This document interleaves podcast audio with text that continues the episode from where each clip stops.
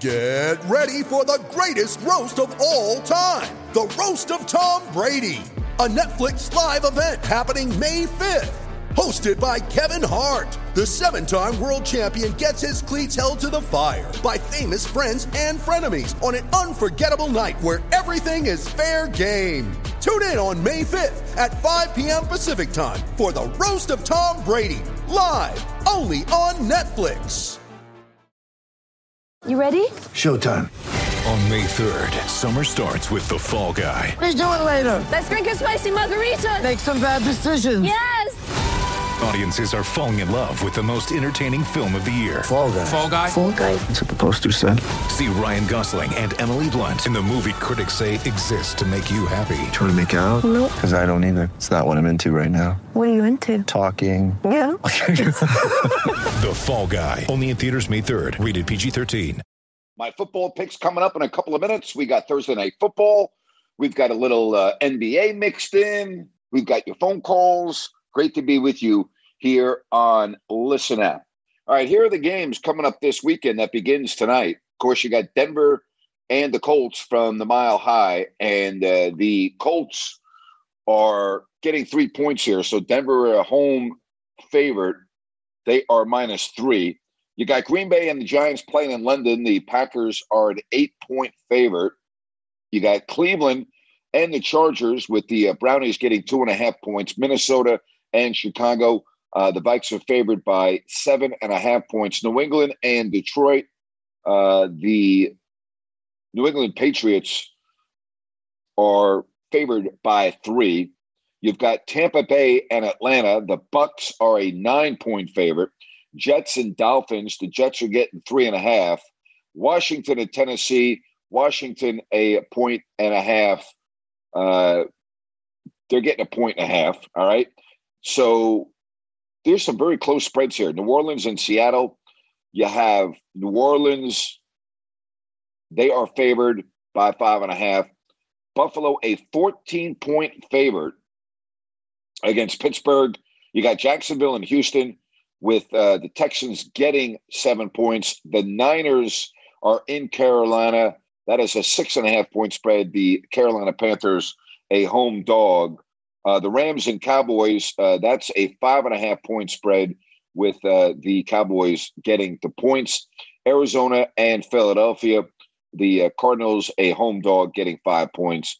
Baltimore and Cincinnati. Baltimore is giving three points and uh, Kansas City is a touchdown favorite, seven point favorite uh, against the Raiders. So there are the lines. Why don't I just get my picks out of the way, and then you can uh, give me your picks, and we can go from there. All right. Uh, the Browns and Chargers. The Browns are getting two and a half points. I will take the Chargers, and I'll give the points in that game. So I'm taking the Chargers uh, in that game. All right A couple of other games that I think are interesting, going to be close. And one of those games is the Jets and Dolphins. Uh, I'm going to take the Dolphins. I'm going to give the Jets the points. Game is at MetLife Stadium. I'm going to take Miami with Teddy Bridgewater at quarterback. Uh, they still have Tyreek Hill. They still have Jaylen Waddle. They're still a good team. They've had three extra days off to prepare for the game, knowing full well that Bridgewater would be the quarterback. Bridgewater is an experienced quarterback. I think they go in there and beat the Jets. So I'm going to take Miami and I will give the points right there. All right. I like that game a lot. I do. I like that game a lot. There are a couple of other games I'm tinkering with that I've been going back and forth. Uh, I don't think Philadelphia is going to go 17 and 0, but I think they're going to go in and beat Arizona and Kyler Murray. That's a lot of points, but I'm still going to go with Philadelphia to cover. So I'll take the Eagles. I'll give the five. All right. And I'll go in that direction. Another interesting game the two games that are very interesting to me are Baltimore and Cincinnati, and Kansas City and the Raiders. Uh, That's a lot of points in that Monday night game for a divisional game. I'm staying away from that game. I'm going to take Baltimore and Lamar Jackson. All right, minus three against Cincinnati. Baltimore's had a couple of horrible losses, blown big leads. I think you're going to right the ship here. So I'll take Baltimore minus three over the Bengals. All right. So those are my picks. All right. I got Baltimore. I got Philadelphia. I've got Miami. All right. And I've got the Chargers. So those are my four picks uh, coming up this weekend. Well, Draymond Green has apologized again. God, I wish I had a little bit of coin in my pocket every time he had to apologize. You know, and it won't be long before he has to apologize again. Okay. It won't be long. All right. He won't be long. I mean, it's it's an absolute joke. I mean, it really is. It's a joke. So Draymond Green was at the practice facility this morning. He apologized to the team for his altercation with Jordan Poole, according to Bob Myers, the general manager. Green has left the training facility. He is not expected back until Saturday. Well, that's good news, actually, because that gives him more time to work as the new media. All right. Bob Myers said these things happen. Nobody likes it. We don't condone it, but it happens. Draymond apologized to the team. Jordan was there in the room. As far as my suspension, as far as my suspension, punishment, fine, we will handle that internally. Unbelievable. Just go apologize after you called Kendrick Perkins a racial slur. A couple days later, you apologize. Nothing happened. What a joke. Seriously. What a joke. Amazing. Just ridiculous. All right. Steph Curry and Steve Kerr both talked about what happened. All right. And Bob Myers also said upcoming contract negotiations for both Green and Poole had nothing to do with the altercation. All right. And had not observed any change in behavior from either player leading up to the incident. Steve Kerr, quote, there was a report that Jordan had an attitude in camp, and that could not be further from the truth. He's been fantastic. Curry, quote, Poole has been great, and there was nothing that warranted the situation yesterday. I want to make that clear. There you go. There you go. So Draymond Green apologizes, and he won't be back with the team until Saturday. So he gets a two day vacation to go work on his new media. Amazing. All right, college football, Alabama and Arkansas. You remember the feud in the offseason between Jimbo Fisher and Nick Saban. So it's A&M who's been horrible this year in Tuscaloosa on Saturday. Nick Saban said there's no structural damage to his quarterback, Bryce Young, and uh, that he threw a little bit yesterday, but they're not going to make a decision until pregame warmups. All right. Quote, this is Saban yet today to ESPN. Quote, Bryce has been practicing, and all week he's been saying that he could play, but that's going to be a medical decision. We've still got some time, and I want to talk more to Bryce. He's the only one who knows how he feels because it's going to be a pain tolerance thing. He's a tough kid. He's a great competitor. We'll see where he is on game day. There you go. All right. What do you think the final score of that game is going to be, with or without Bryce Young? Huh? Seriously. What do you think the game is going to be? Now, of course, Saban said, quote, this game isn't about any of that, talking about the feud with Jimbo Fisher, and our players don't give a S about it. This game is about the goals we want to accomplish as a team and our players creating value for themselves. That's why this game is important, not because of anything that was said about anybody. Well, A&M beat Alabama last year at A&M at College Station. This is a game that Alabama's had circled on their calendar. I can guarantee you that. This could get pretty ugly because A&M has been absolutely brutal this year. Absolutely brutal. All right, so you got my picks. We got the NFL schedule. I gave you that. We got the baseball playoffs beginning this weekend. All right. You got your wild card games, got your playoff series. And I'm just wondering who do you think is going to have the most fun? In other words, which series do you believe is going to be the best one to watch? I think it's going to be the Padres and the Mets. Okay.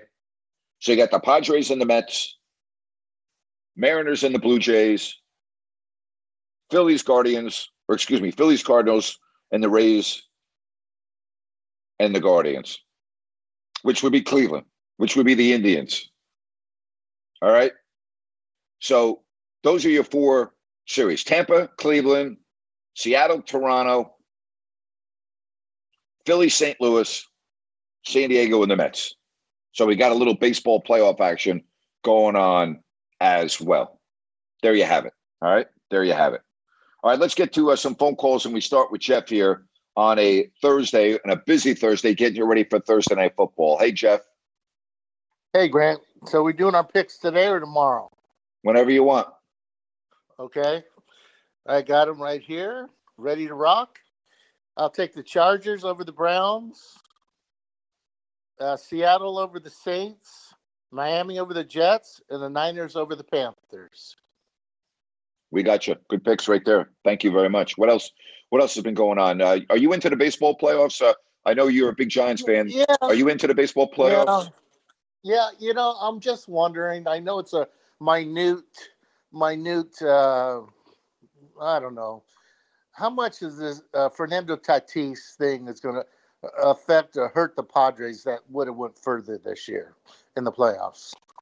I don't know. I mean, I don't think it's really hurting him that much because he hasn't played the entire year. You know, it's not like he was on the team and then he wasn't on the team. He really he didn't play at all. So to me, I mean, would they be better with him? Yeah, of course they would be better with him. They still wouldn't have won the division.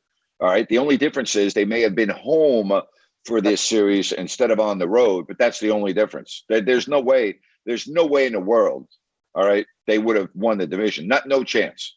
Absolutely no chance right. of that. So, right. You know what? So what's it done? The difference is having Tatis or not Tatis. You may have been at Petco as opposed to being uh, at in in New York. Right. So another thing I had was, gosh darn it, these Braves. They, I mean, over the years, don't they just find it a way to win the doggone pennant in their division? I mean, yep. Pretty I amazing. Mean, they lose Freeman and they still do it, you know, and uh, they just somehow, some way, I mean, they just, oh, uh, I mean, I mean, I, I know they're nowhere near the Yankees winning the divisional pennants, but they've got to be right up there with winning their division, uh, you know, with uh, divisional pennants. They're a very good franchise. You know, they're obviously the reigning World Series champs, and they're a pesky team, boy. You know, they're a pesky team. I'll just say that. I mean, they just embarrassed the Mets uh, this past weekend to really solidify the division and get the bye. And they're a pesky team. They're a damn pesky team. I'll just leave it at that. They're a very uh, pesky team. They know how to win, and I believe that they are. They're going to be a tough out this year. They're going to be another. They're going to once again. They're going to be a tough out. They really are. I'll tell you this: as a Yankees fan, I don't know if they're going to get past the opening round. I really mean that. A lot of people just are automatically saying Houston is going to end up playing the Yankees. I'm not so sure of that. I'm not so sure of that as all. I could see the Yankees not winning uh, against uh, their first round opponent. I, I got a funny story to tell you about Dusty and the Giants. You know, back when they were playing the Angels, we had that big lead, and I think it was Game Six when he and he pulled Ortiz out.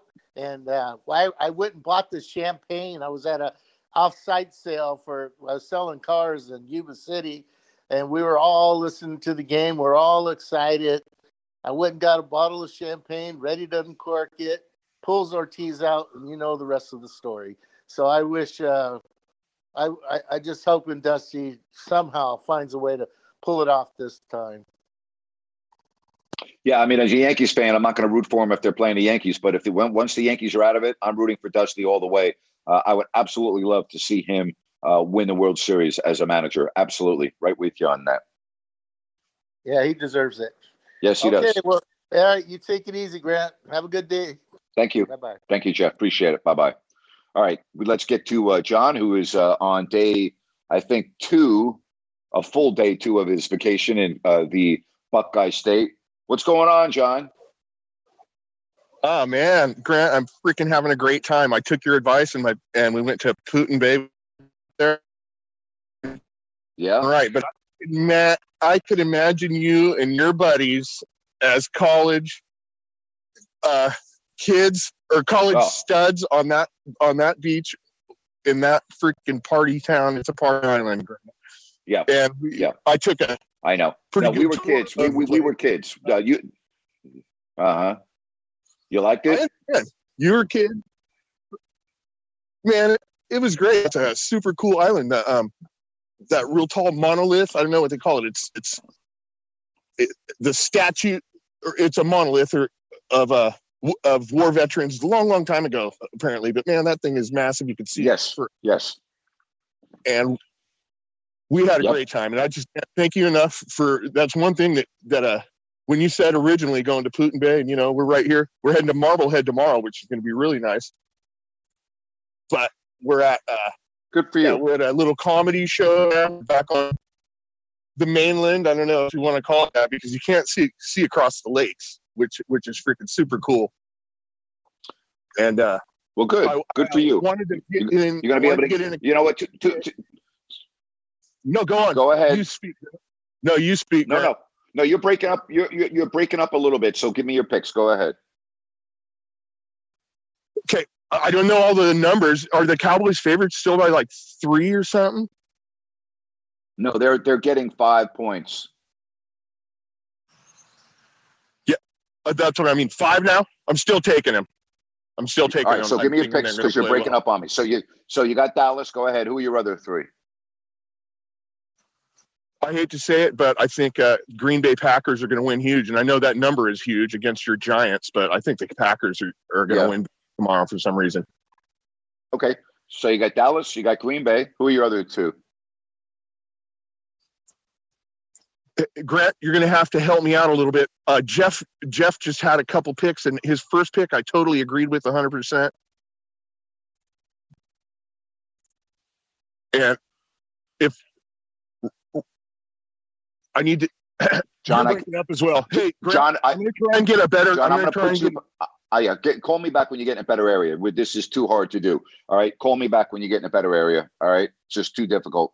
All right, if you want to get in on the uh, program, hit your hand icon, raise your hand, uh, and we will do it. By the way, tomorrow, don't forget three o'clock Pacific.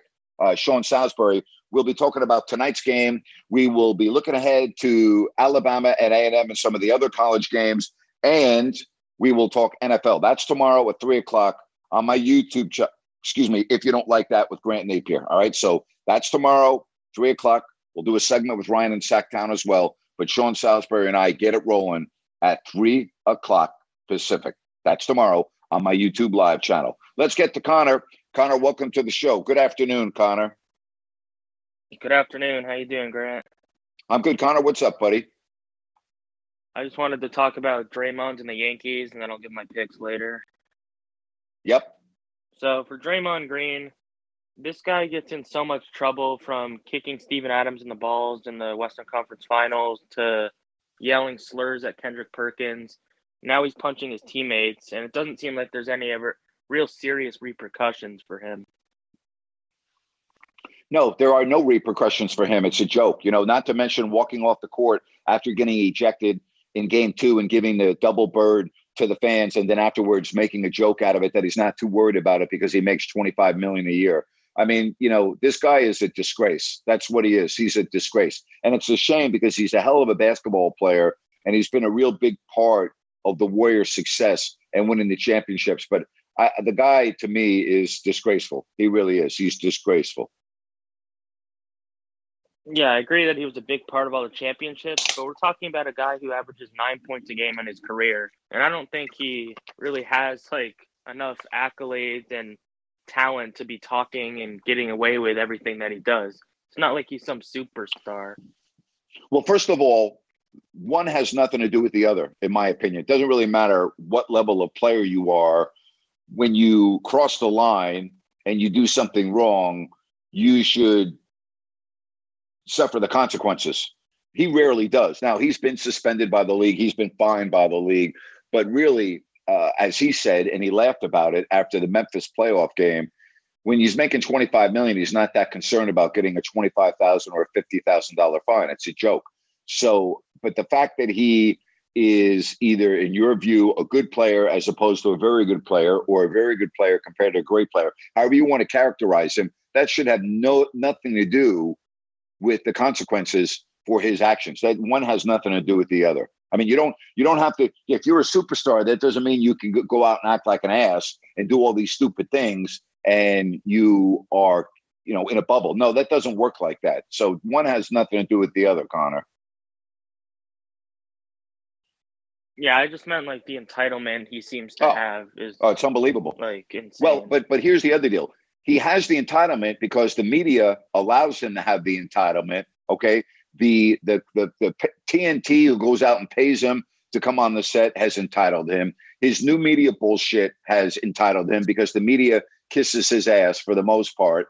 Uh, the media in San Francisco kisses his ass, so he feels like he has this entitlement. I mean, he called Chris Russo a racist because Chris told him to shut up and play. I've said I've told him to shut up and play many times. I said to Luka Doncic on a Kings telecast one night to shut up and play. Nobody said a word about it, you know. So you know now all of a sudden, if you tell a, an athlete to just shut up and play, it's racist. And you know then he criticizes Chris Russo. Didn't even really know who he was. Mocked his career, mocked his accomplishments. I mean, Draymond Green doesn't have a leg to stand on. Doesn't have a leg to stand on compared to Chris Russo and his career. And you know, he, again, nothing happens to him. He can just go out and make these absurd claims. He can call Chris Russo a racist. Nothing happens. He can call Kendrick Perkins a racial slur. Nothing happens. The whole thing's a joke. It's a travesty. It's an absolute disgrace. yeah, Draymond Green's a complete joke, and I'm sure next week we'll have something else that he did wrong Yep. to talk about. Yes, we will. And then talking about the Yankees, I think two big points for them and that are integral to their success. One is they're getting Matt Carpenter back, it sounds like, next week. So that should be a really big piece for them. Yeah, too bad he can't pitch out of the bullpen. You know, they've had a lot of injuries coming out of the pen. Um, I am not sold at all right now. Their relief pitching to me is going to let them down in the playoffs. That's number one. Number two, uh, I'm expecting Stanton to strike out three or four times every game. Uh, I don't like the fact he does not put the ball in play enough for me. The Yankees as a team do not put the ball in play enough for me. I think they strike out too much. I think it's going to be a real issue. And I'll tell you, if they end up playing Tampa, I don't think they're going to win that series. I think they'll beat Cleveland. I do not think they'll beat Tampa in a playoff series. I really don't. Yeah, I think that the one player who needs to step up the most this postseason is Gerrit Cole. I mean, after last Yep. The contract that he was given Yep. by the Yankees can't be justified if he's starting in a wild card game and we lose. You pay the player for the postseason, not the regular season. He can set all the records he wants, but it comes down to whether he can be an ace or not. And right now, I think that Luis Severino, Nestor Cortes have a better case for the ace. Well, I, I think you're absolutely correct. I think you're 100% Cortes for sure. I mean, Gerrit Cole has not been that pitcher for the Yankees that he was for the Astros. And you're right about what they're paying him. He always seems to have one bad inning, and it always seems to be near the top of the game as opposed to the middle innings. And I, I'm with you on that. Gerrit Cole needs to earn his money this year in the playoffs. I'm one, you are 100% spot on about that. Yeah, I think the key to his success is keeping the ball in the ballpark. Yep. It's always seems that he gives up first inning home runs, and that kind of blows Yep. everything. Yep. It's very difficult in the playoffs to play from behind uh, because, you know, pitching is at such a, a premium in the playoffs. I mean, when you're in the playoffs, you're going against really good pitching. And generally speaking, not all the time, but when you're playing from behind early, that makes it a very difficult proposition to win a playoff series. You're exactly right. Yeah, so now I got my picks here. It was pretty tough this week, but I'm gonna take a risk here. I'm gonna take the Giants minus eight. I Okay. they might have a chance to shock some people. And then I'll take the Lions, the Seahawks, and then on Monday night I'll take the Chiefs. Okay. We got you. So you're going with the Giants. You said the Seahawks, the Lions. Is that correct? And the uh, Chiefs. Were those, did I get that right? Okay. Yeah, Sounds right. good, buddy. Um, I appreciate that. You have a good rest of the day, and uh, thanks very much for you uh, taking time to call the show. Mother's Day is around the corner. Find the perfect gift for the mom in your life with a stunning piece of jewelry from Blue Nile. From timeless pearls to dazzling gemstones, Blue Nile has something she'll adore. Need it fast? Most items can ship overnight. Plus, enjoy guaranteed free shipping and returns. Don't miss our special Mother's Day deals. Save big on the season's most beautiful trends. For a limited time, get up to 50% off by going to BlueNile.com. That's BlueNile.com. When you need mealtime inspiration, it's worth shopping Kroger, where you'll find over 30,000 mouthwatering choices that excite your inner foodie. And no matter what tasty choice you make, you'll enjoy our everyday low prices, plus extra ways to save, like digital coupons worth over $600 each week. You can also save up to $1 off per gallon at the pump with fuel points. More savings and more inspiring flavors make shopping Kroger worth it every time. Kroger, fresh for everyone. Fuel restrictions apply. My pleasure. Good stuff Thanks right there from me. Connor. Man, he's right on about Gerrit Cole and the Yankees. You know, to me, the Yankees don't put the ball in play enough. That's my biggest issue with them. Shouldn't say my biggest issue with him. Uh, I'm also not sold on Stanton. Maybe I'll eat my words, but just tired of. I I'm just, you know, he's either going to get hurt or strike out. That's how I feel uh, about Stanton. You know, Giancarlo Stanton. That's how he get either either strikes out or gets hurt. That's how I look at him. You know, and it's either either ball either leaves the ballpark, you know, or he strikes out. I, a guy can never stay healthy, never stay healthy. So we'll see. All right. So the baseball playoff. Or uh, do you? Let me ask you: with football season in full swing, how much interest do you have? Okay, in baseball. All right. There you go.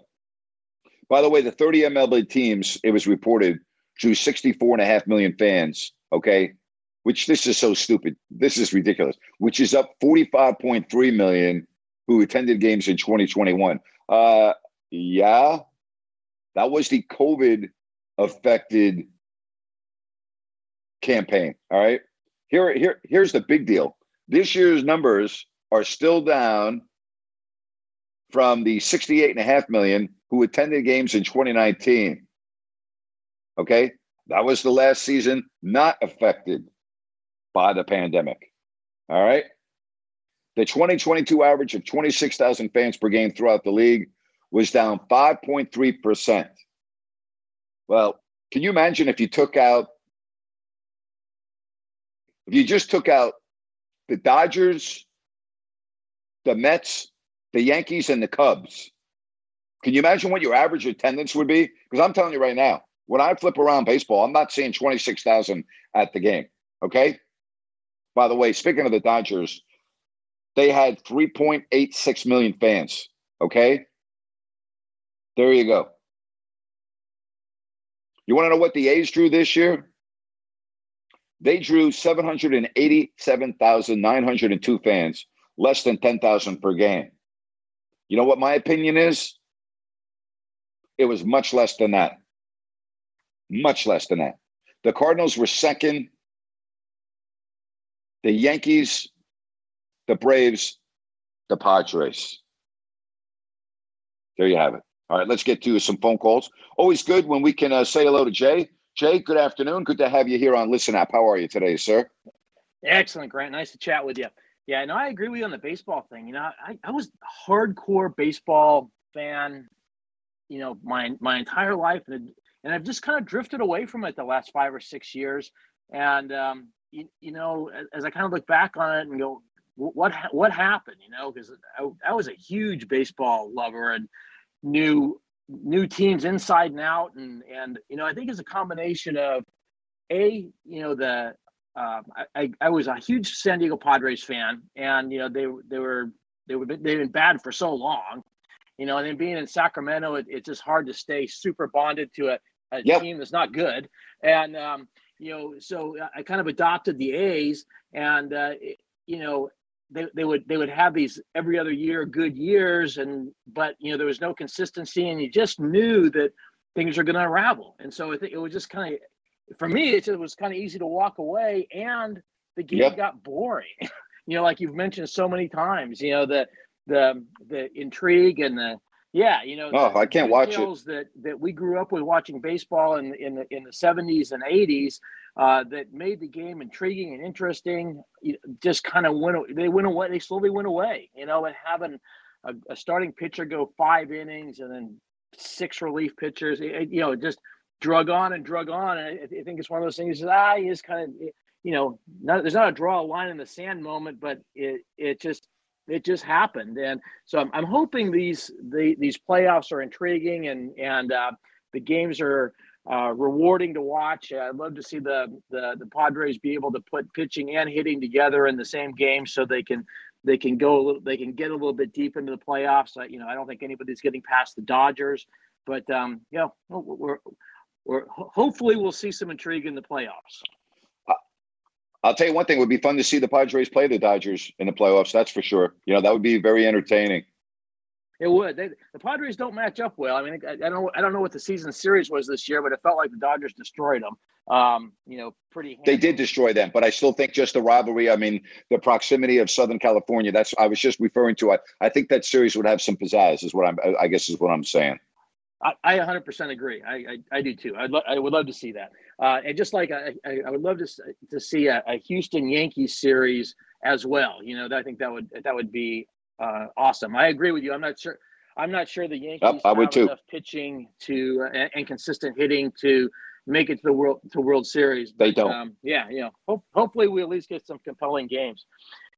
Hey, I like your picks. Um, I'm, I'm going to give you my picks either tomorrow or I'll send them via social media. I just got to scrutinize the lines a little bit more, but just off the, just off the top, I like sure. I like your picks. That, that could be a four zero oh week for you. That right right there, and then um, yeah, it could also be a could also be an zero oh and four week, Jay. You know that's why they call it gambling, right, buddy? Exactly, especially especially the lines. Yeah. You know, I mean, you know, like you know, the, the lines really add a new level of intrigue. I'm sure. I'm really glad you did that. It's a it's a it's a lot more difficult to to pick pick spreads than it is to pick winners and losers. You know, we we should all be about 75, 80 percent picking sure winners is. and losers, but it's hard to get over 50 percent with a line.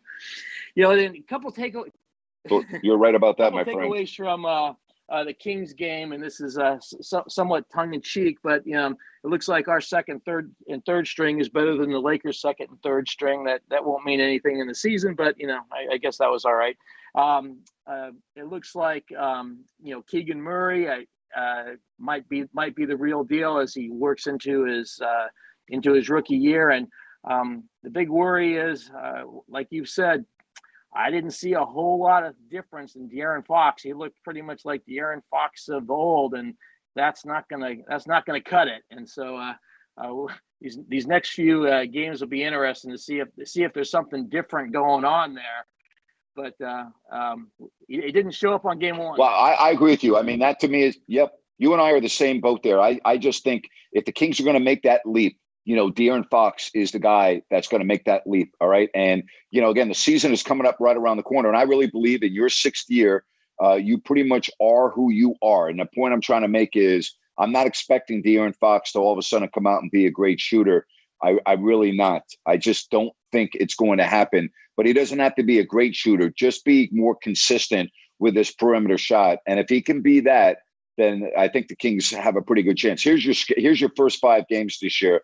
that starts coming up around the corner on uh, the 19th. All right. So your first five games this year, all difficult. All right. Now think about this Portland at home, the Clippers at home, at Golden State, home Memphis, home Miami. Those are your first five games. Those are all very challenging games, with the exception of maybe Portland, who I think the Kings probably might be a whisker better than. They're not better than the Clippers. They're not better than the Warriors. They're not better than Memphis. They're not better than Miami. That doesn't mean they can't win any of those games, but those are five tough games. And then you go on your first road trip of the year, your extended road trip, you know, at Charlotte, at Miami, at Orlando, at Golden State. So the, the, the beginning of this season is very challenging for Sacramento. I mean, those first five games, Portland, the Clippers, at the Warriors, home Memphis, home Miami, that's really going to be challenging.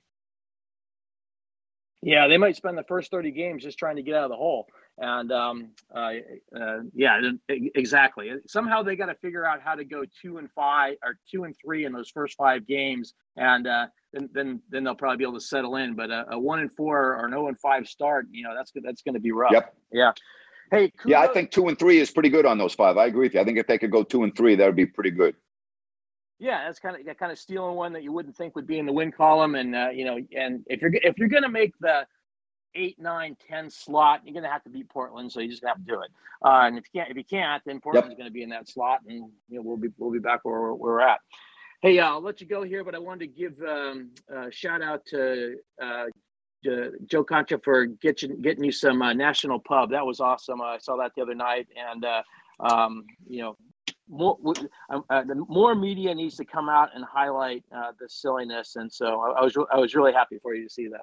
Yeah, I I was grateful for that. You know, it's been now two years, all right, and four months since I lost my career, and I just think for me, and I don't want to sound self-serving here, I'm grateful that people like Joe are still keeping the narrative going about how absurd what happened to me really was. I mean, when you think back, it was ridiculous then, but now that we're two years removed plus a couple of months, it's beyond absurd. And I think the, the even the detractors, even the ones that were like screw Grant, you know, blah blah, even they are coming around and realizing that what happened to me for saying all lives matter, every single one, what is is even beyond the travesty. And so I'm grateful for people like Joe and others that keep on talking about it.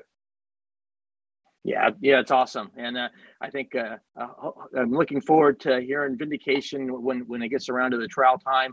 Uh, but um, you know, you, are already vindicated. He didn't do anything wrong, but it, would be the, the, more the more vindication you can get publicly, the the better it'll be. And um, so I was, I was glad to see that. Yep. All right, man. Have a have a good rest of the show. Thank you, Jay. Appreciate it. Enjoy your uh, rest of your day and enjoy the game tonight. Let's get to uh, Ryan in Sacktown.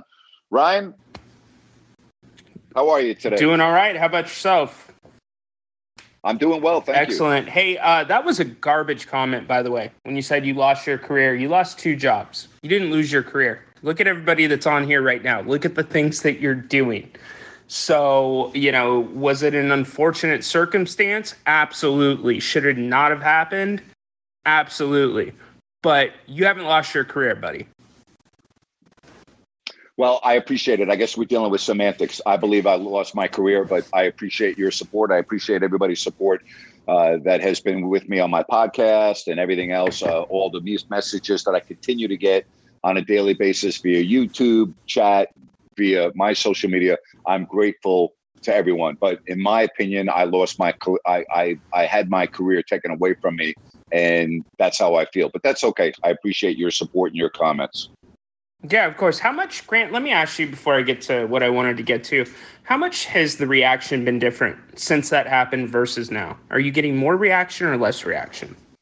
More people are now uh, coming out and talking about it, whereas I believe that in the summer of 2020, everyone, including people of color, were staying silent they didn't want to get involved, period. And now I think more people are putting their head out of their shell and speaking up about it. So that to me is one of the differences. We still have a long way to go. Um, there's still cancel culture going on in our society. Uh, if you don't say what is quote unquote politically correct or popular, you can be ch- chastised, you can be labeled, you can be stereotyped. So that's still going on in our society. But I think at least more people now are coming out and speaking about how they feel about certain things, whereas two years ago, their heads were stuck inside their shell. And, and, thank you for that, Grant. I mean, the, the reality is we're not going to fix anything, whether it's on this subject matter or anything else, unless people speak and you talk about it and you kick it around. That that's how change happens. But all right, let yep. let's move off it. Um, so uh, you said the Oakland A's attendance. I can guarantee you, there's two fans that likely will not be in the stands anymore for the A's, uh, which we know about. And I will get to my picks. Jerry having a date this week is definitely not one of them. Uh, but where has I know? I haven't heard from, Jerry. I haven't heard from him either. I, I miss Jerry. Jerry, we need an update. I know. I know, man. It's really sad that he has not called back since the that the, talking about how Miss Italy uh, had not returned any of his messages. That was the last time we heard from Jerry. It was. Speaking about putting your head in your shell, Jerry, come on, man. We, we need an update. So if you're listening, yes. get on here. Um, I want to talk about baseball.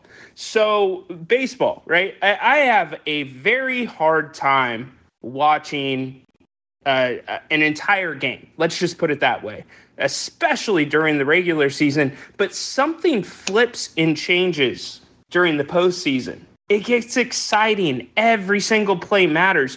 What can baseball do to make the regular season more exciting? Boy, uh, that that's a fabulous question. I mean, because they keep on trying to make changes. You know, getting rid of the shift coming up, uh, having a pitch clock. You know, which they're trying to. You know, they said the games were six minutes faster this year. Six minutes is that's ridiculous. Um, yeah. I, am not really sure. I, I'm really not. I wish I had the answers. I think analytics has killed baseball. And that's really what I believe. I believe analytics has ruined baseball as we knew it. Now, I talked to Dusty Baker about this on my podcast in December of 2020, and I brought that up. I talked about managing by the book, and he talked about, you know, it's kind of funny because, you know, people talk about, and I'm paraphrasing here about analytics, but we've always gone with you know, we've always had numbers. We've always been able to figure out a batter that did not have success against a certain pitcher and blah blah blah. So he said some of that is kind of, eh, uh, but but I don't see managers, and I'm a Yankees fan. So Aaron Boone is to me example number one. Aaron Boone never ever manages by feel. Doesn't matter. He can have a lead of two to one, and in the seventh inning, he can bring a pitcher out of the bullpen to pitch the seventh, and that that pitcher can get through the inning in five pitches or six pitches, three up, three down, and that pitcher does not come in for the eighth inning. And I don't understand that. Like I do not understand that. Hasn't baseball always been ride the guy that is pitching well? That's always been baseball. The Yankees never do that. The Yankees have a system where they want their starter to go five or six. They've got their pitcher that's pitching the seventh. They got their pitcher that's pitching the eighth, and then they're going at Chapman in the ninth. Now, obviously, Chapman's been hurt, but I'm just giving you that example. Yeah. That to me cannot happen. That's not the way baseball is meant to be played. You have your starter go as long as he can go, then you bring in your relief pitcher. If your relief pitcher is going well, why would you take him out of the game? I don't understand that. Those type of moves to me have really hurt baseball. Uh, the number of pitching changes, the number of um, stoppages in the game has hurt baseball. Uh, what else has really hurt baseball is the stupid launch angle. Whereas, you know, when's it, mm-hmm. Ryan? How many? Uh, how often do you see a guy hit a triple now? I mean, it's a joke. I mean, it's just the ball's not yep. play enough. It's a joke. You don't see teams bunt and move runners over 90 feet. I think that's hurt baseball. But really, more than anything, it's the number of strikeouts in the game. The number of strikeouts to me has killed baseball. And the reason for that is the the way batters are being taught to hit. Hit the ball out of the ballpark. It's like the three in basketball. The three in the NBA has really changed the game. And in many instances, the games are tough to watch because it becomes a three point shooting contest. Why? Because the analytics say that you need to keep shooting threes because the more threes you shoot, You have a chance to make them. It's going to be better than making X number of twos. So don't pound the ball down low. You know, the, the, the analytics has really had, in my opinion, a negative impact on baseball, more so than other sports. Yeah, no, you're right, Grant. Uh, when it comes to analytics, I mean, there are the positives and the negatives to it. I think the hard time or the hard thing that I have with baseball is looking how managers manage during the regular season versus the postseason, right? And I get mm-hmm. that it, it's the longest season out there, 162 games. So, but it, it, the entire dynamic changes, and that happens in every league. But look at the National Football League, right? You know, it, it's they're 18 games. They go full force. I feel like with baseball, it's 162 where it's kind of coasting, and then we actually put our effort into managing once we get to the postseason, assuming you get to the postseason, because you have the pitching changes all the time. And I know they have a rule that's changed how you can change or how many pitchers you can change, but it changes the way the game's played. And I feel like that's what makes it most exciting. So it's like, why are you not yep. managing like that the entire season? I think another thing that really hurts baseball, and it's for me, maybe I'm old fashioned, but I'm so tired of seeing guys half ass it out of the box when they hit the ball to the outfield. And I think Phil Mushnick has said it best. You know, guys now find it fashionable to stretch a double into a single. And I see it all the time because guys are jogging their first three or four steps out of the box. And whereas they should have a stand up double, they then realize the ball's not going out of the ballpark and they don't make it the second. And so they have a long single. That happens way too often. And I've seen it happen repeatedly. And I've actually heard announcers make excuses for the guys. There's no excuses. That should not be allowed. If I'm managing a Major League Baseball team, uh, balls hit to the infield, I'll give a little bit of leeway. Balls hit to the outfield, you know, my guy is not running hard coming out of the box on a ball hit to the outfield. I'm making it very clear in in spring training. You're coming out of the game and you're sitting your ass next to me. And I don't care if yep. your name is Aaron Judge. I don't care if your name is Mike Trout. I don't give a damn who your name is. Your ass is going to be next to mine on the bench in the dugout if you are jogging out of the box on a ball hit to the outfield. I am so tired of watching baseball. I am so tired of watching guys give up 90 feet because they are half-assing it out of the box. That turns me off to this sport. Absolutely, Grant. And, uh, you know, I mean, nine year old Grant Napear playing uh, Little League. If you did that, what would happen?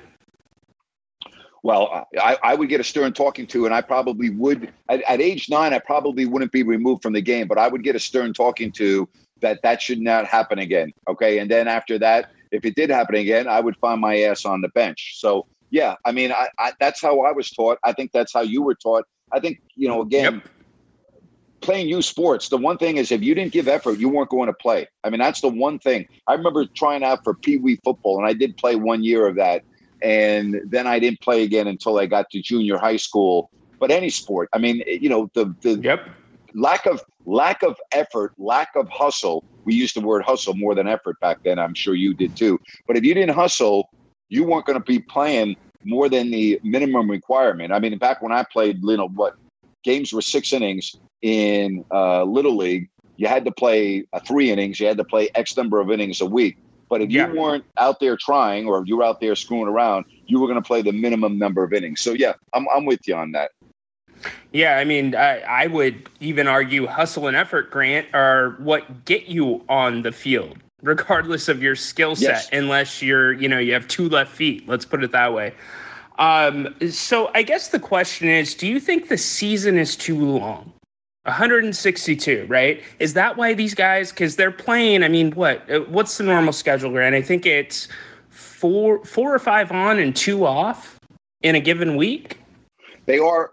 They are. They, there are too many games, but that's not going to change, Ryan, because of the money involved. Also, would change all the records of Major League Baseball. It would skew everything. Uh, and again, the money is to me, you know, one of the biggest issues. And again, the lack of double headers, everything. You know, the game, but I don't really think the number of games is baseball's biggest problem right now. I really don't. I think the way the game is played is their biggest problem. And I'm not really sure how they're going to fix that based on the fact that analytics have taken over the game of baseball. Okay.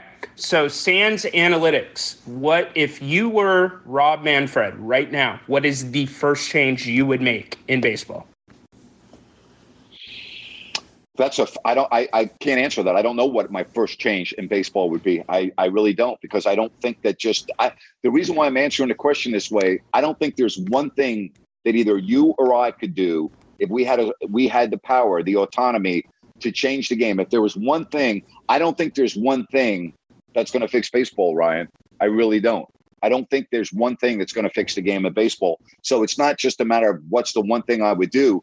I don't think there's any one thing that's going to drastically change baseball. I just don't. And I don't think there's a real solution to this either, Ryan. I don't want to be like a pessimist and be, but if you told right. me what are five things I could do to change baseball, I don't think that's necessarily going to help the game that much if analytics is still like again i'm using the yankees as, as an example i actually the yankees have turned me off to baseball somewhat now i'll watch the playoffs but the point is i don't really enjoy watching the yankees play because of the way they play and the way Aaron Boone manages. He doesn't. He doesn't.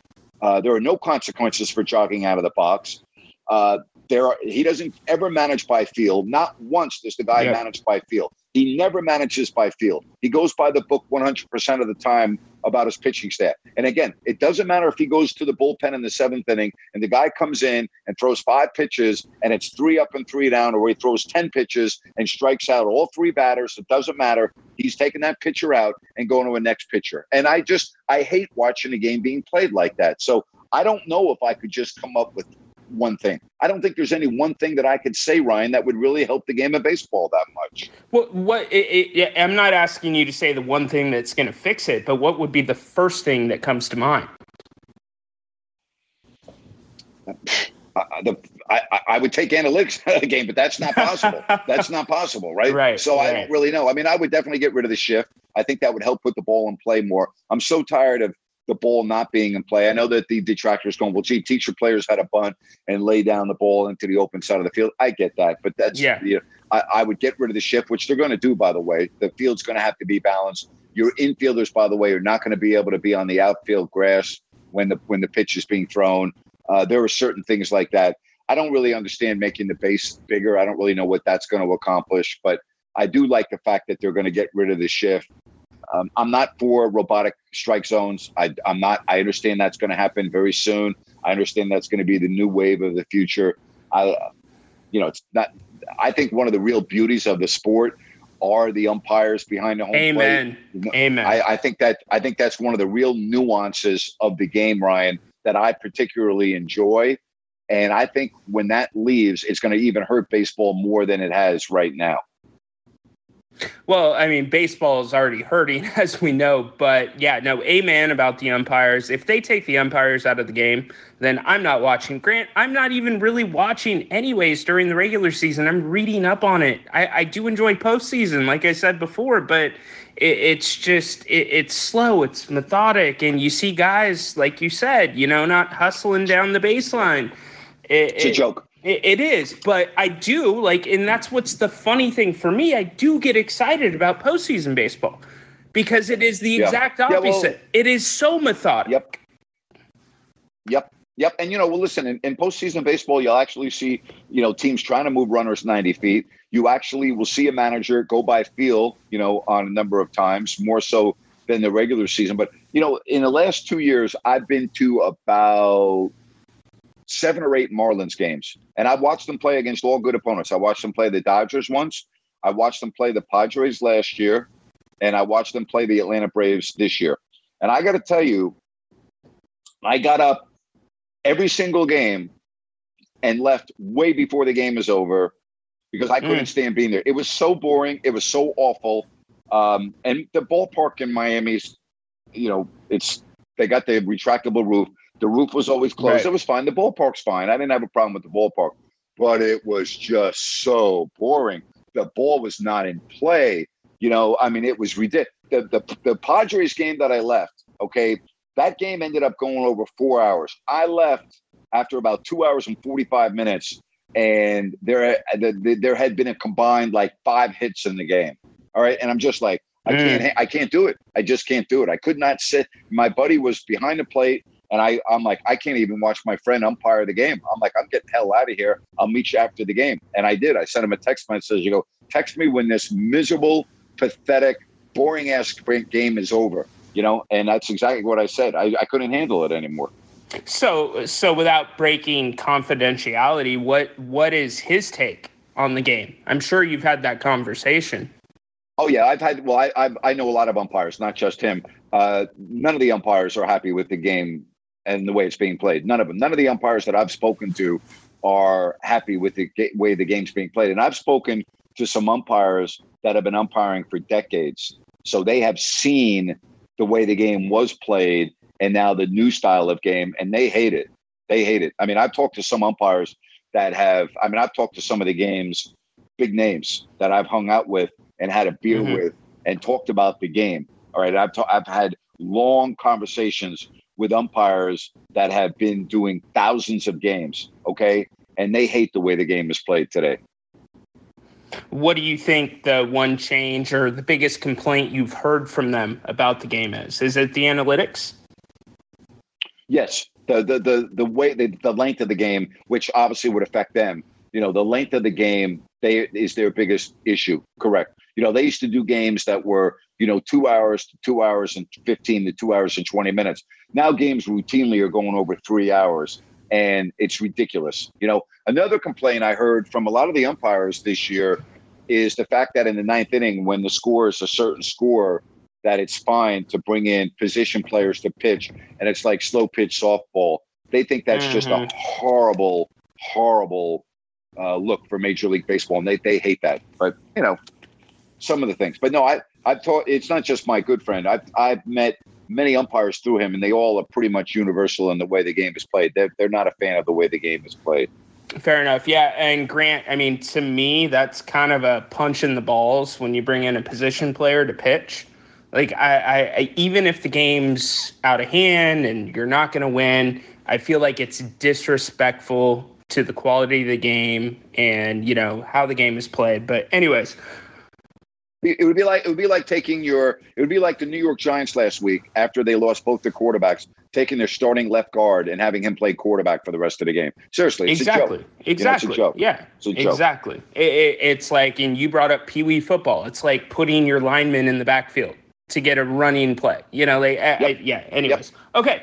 I don't want to take too much more time. I have everybody's picks so far today. I'm going to give you mine really quick. I am going Cowboys. I am going Eagles. And Grant, you're going to love this one She jumped me for this all the time. I am going Raiders.